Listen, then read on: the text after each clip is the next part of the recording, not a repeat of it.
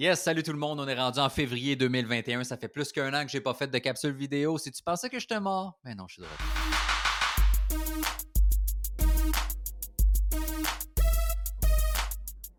Hey, je suis content d'être là pour vrai, on refait une saison deux, je refais, on comme si on était douze sur cette équipe-là, je suis pas mal tout seul dans la chambre à mon gars.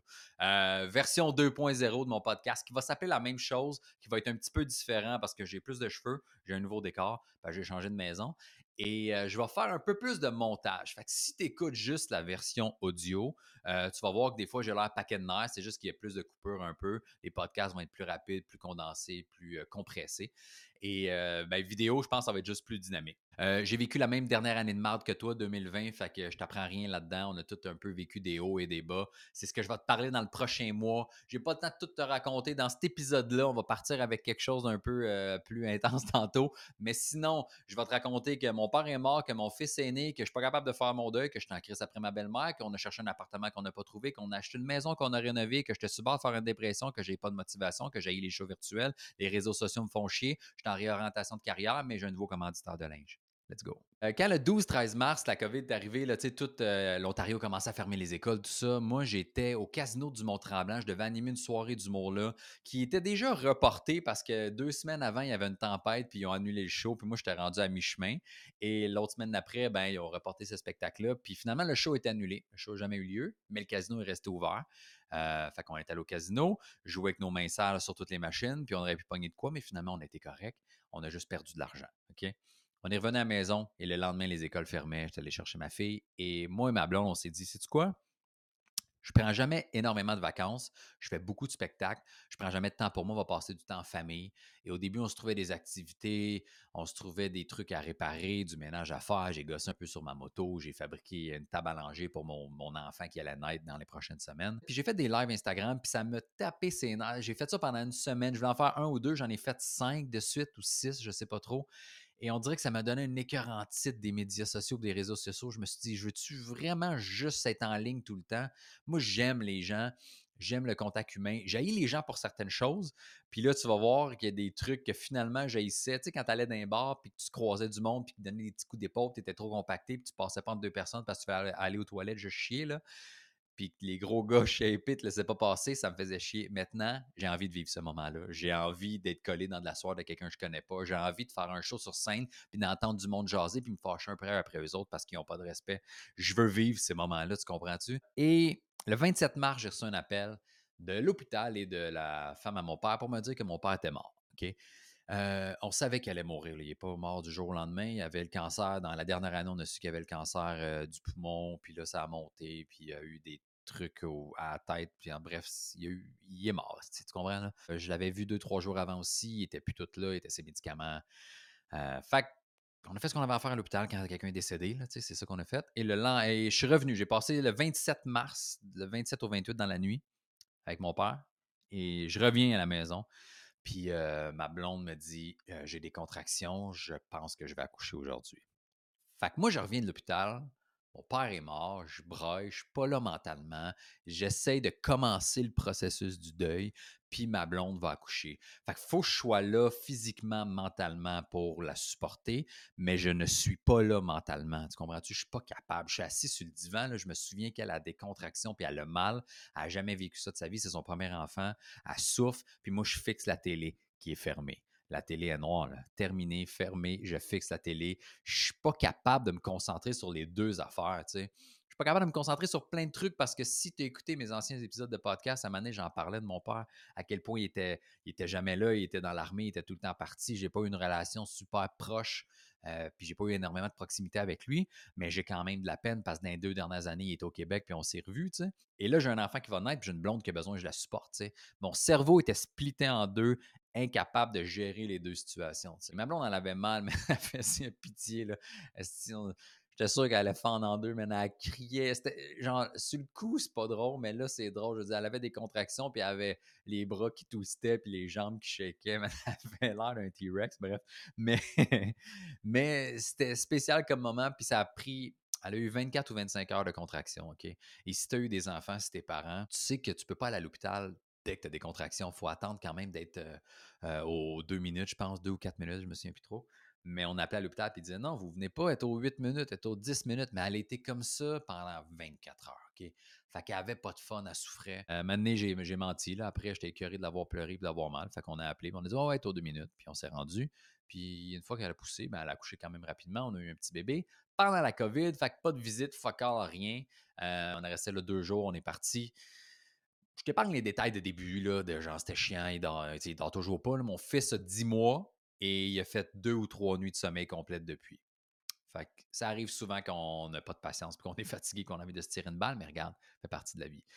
Et mon père est mort, mon fils est né, la vie a continué ses affaires. Pendant la COVID, on ne pouvait pas avoir de, de, de, de funérailles, vraiment. Il y a un bout, on ben, ne pouvait pas se réunir, rien de ça. Puis les funérailles, ce qu'ils disaient, c'était euh, on, va, on va être dix. Puis on ne savait pas si on allait pouvoir être dix ou combien, tout ça. Mon père il voulait se faire enterrer en Grèce parce que sa femme est grecque aussi.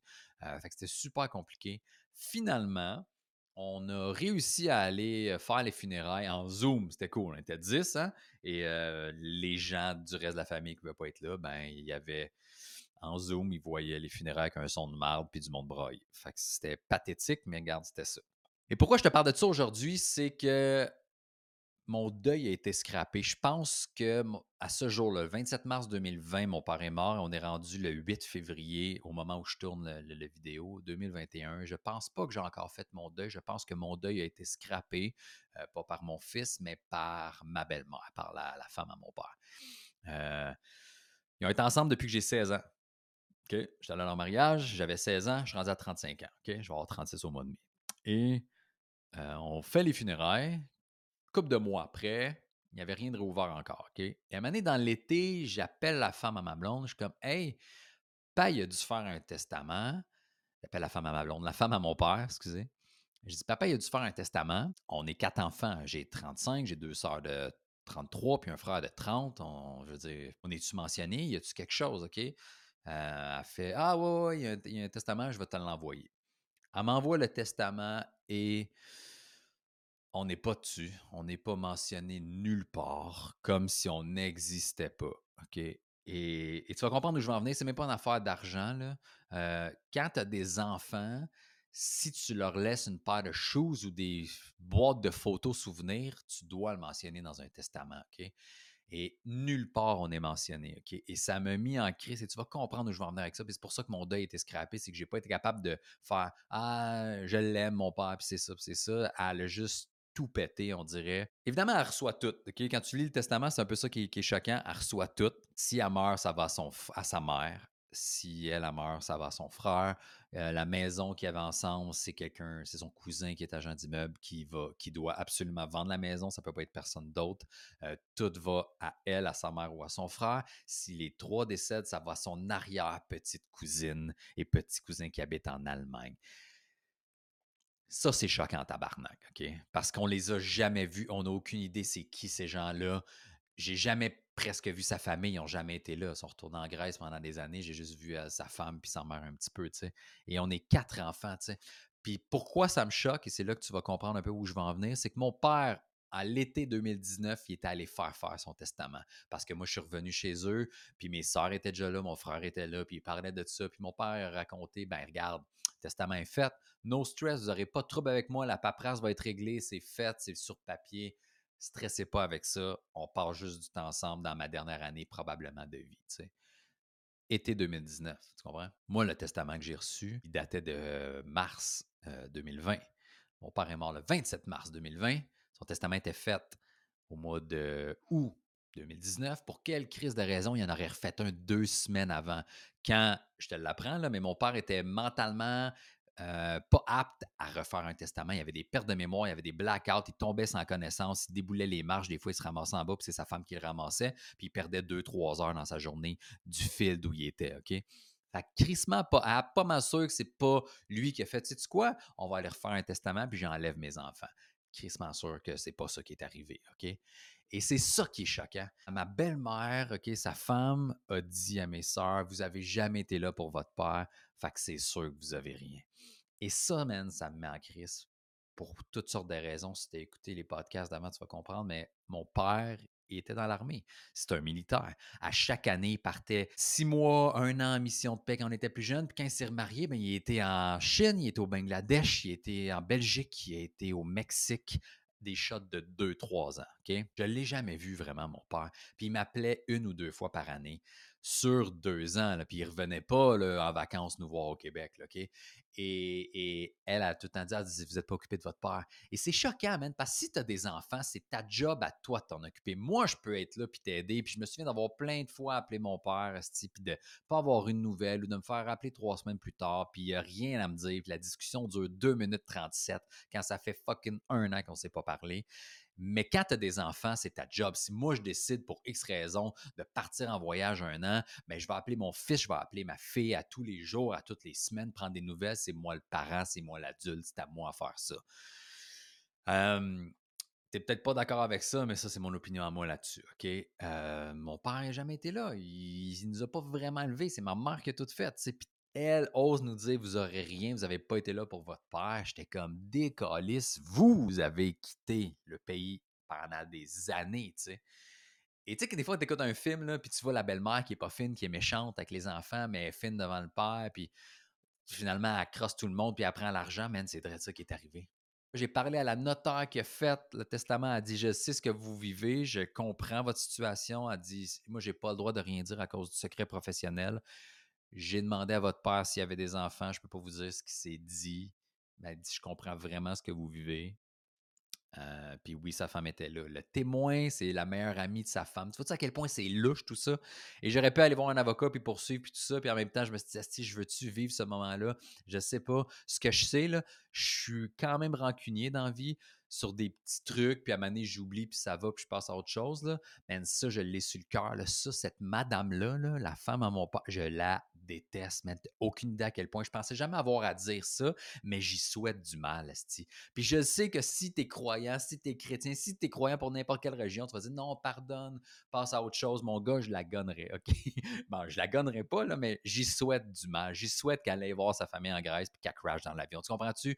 C'est de la manipulation, man, de, de, de refaire faire un testament à ton mari deux semaines avant qu'il meure, quand mentalement il n'est plus là, quand il oubliait qu'il avait mangé, quand il oubliait qu'il avait blackout en bas des marches. C'est dégueulasse. C'est fucking dégueulasse et c'est pour cette raison-là que mon deuil est scrappé. C'est super dur de déjà faire la transition d'une mort et d'une naissance en moins de vingt-quatre heures. En plus, tu me sors une esti de niaiserie de même. Juste toute cette manipulation pour ça. Puis on n'y a plus jamais reparlé. Euh, c'est dégueulasse, man. Fait que c'est weird comme premier podcast, hein? mais euh, je vais te parler plein d'autres choses dans les autres, mais ça, ça fait longtemps que je l'ai sur le cœur. J'en ai parlé à des amis, puis ils m'ont dit, man, moi, là, moi, j'irais cogner chez eux, puis j'ai pas envie d'aller jusque-là, puis j'ai pas envie de la, d'appeler un avocat, puis, puis d'engager des poursuites, puis tout ça, puis d'avoir accès à l'autre euh, testament. Je n'ai parlé à ma notaire quand on a acheté la maison, mais j'ai pas envie de gérer ça. J'ai pas envie. Ça vaut tout tant que ça la peine. Je pense pas que mon père non plus nous a tout légué là, à la base dans son testament, malgré que peut-être, c'est peut-être pour ça qu'elle a fait « fuck, moi j'ai rien, eux ils ont tout ». Je sais pas. Je sais pas, mais moi j'ai refait mon testament. Moi, dire, moi et ma blonde, on a vécu ce moment-là ensemble, puis elle a fait ah, « sais-tu quoi, on va s'en faire un clair, là. Puis qu'est-ce que moi j'ai, qu'est-ce que ta fille a, qu'est-ce que le petit a, qu'est-ce que ta mère a, qu'est-ce que tes soeurs et tes frères ont. » Fait que euh, gérez vos affaires comme du monde. Faites vos testaments. Si t'as des enfants, si t'es en couple, si t'as une maison, fais-les clairement. Fais-les efficacement, puis mets ça ferme, parce que s'il y en a du monde qui sont pas heureux dans ta famille, qui vont se faire avoir, les gens manipulateurs, il y en a partout. C'est fucking dégueulasse. Puis c'est comme ça que le podcast finit. Euh, merci d'avoir été là. Merci de m'avoir écouté. Mini parenthèse avant de, de closer pour, pour cet épisode-là. Mon commanditaire, Sarman, qui m'a fourni des vêtements, euh, je vais laisser dans la description du vidéo, il y a un code promo. Enfin, je vais laisser le site web, sarman fashion point com. Mais si tu écris euh, le code promo Mike Beaudoin, tu as trente pour cent de rabais sur tout. Okay? Il y a déjà des rabais, mais tu as trente pour cent de rabais euh, sur les vêtements que tu achètes. C'est des polos, le tissu est doux. Il y a, lui, il est lavé, là, il est resté...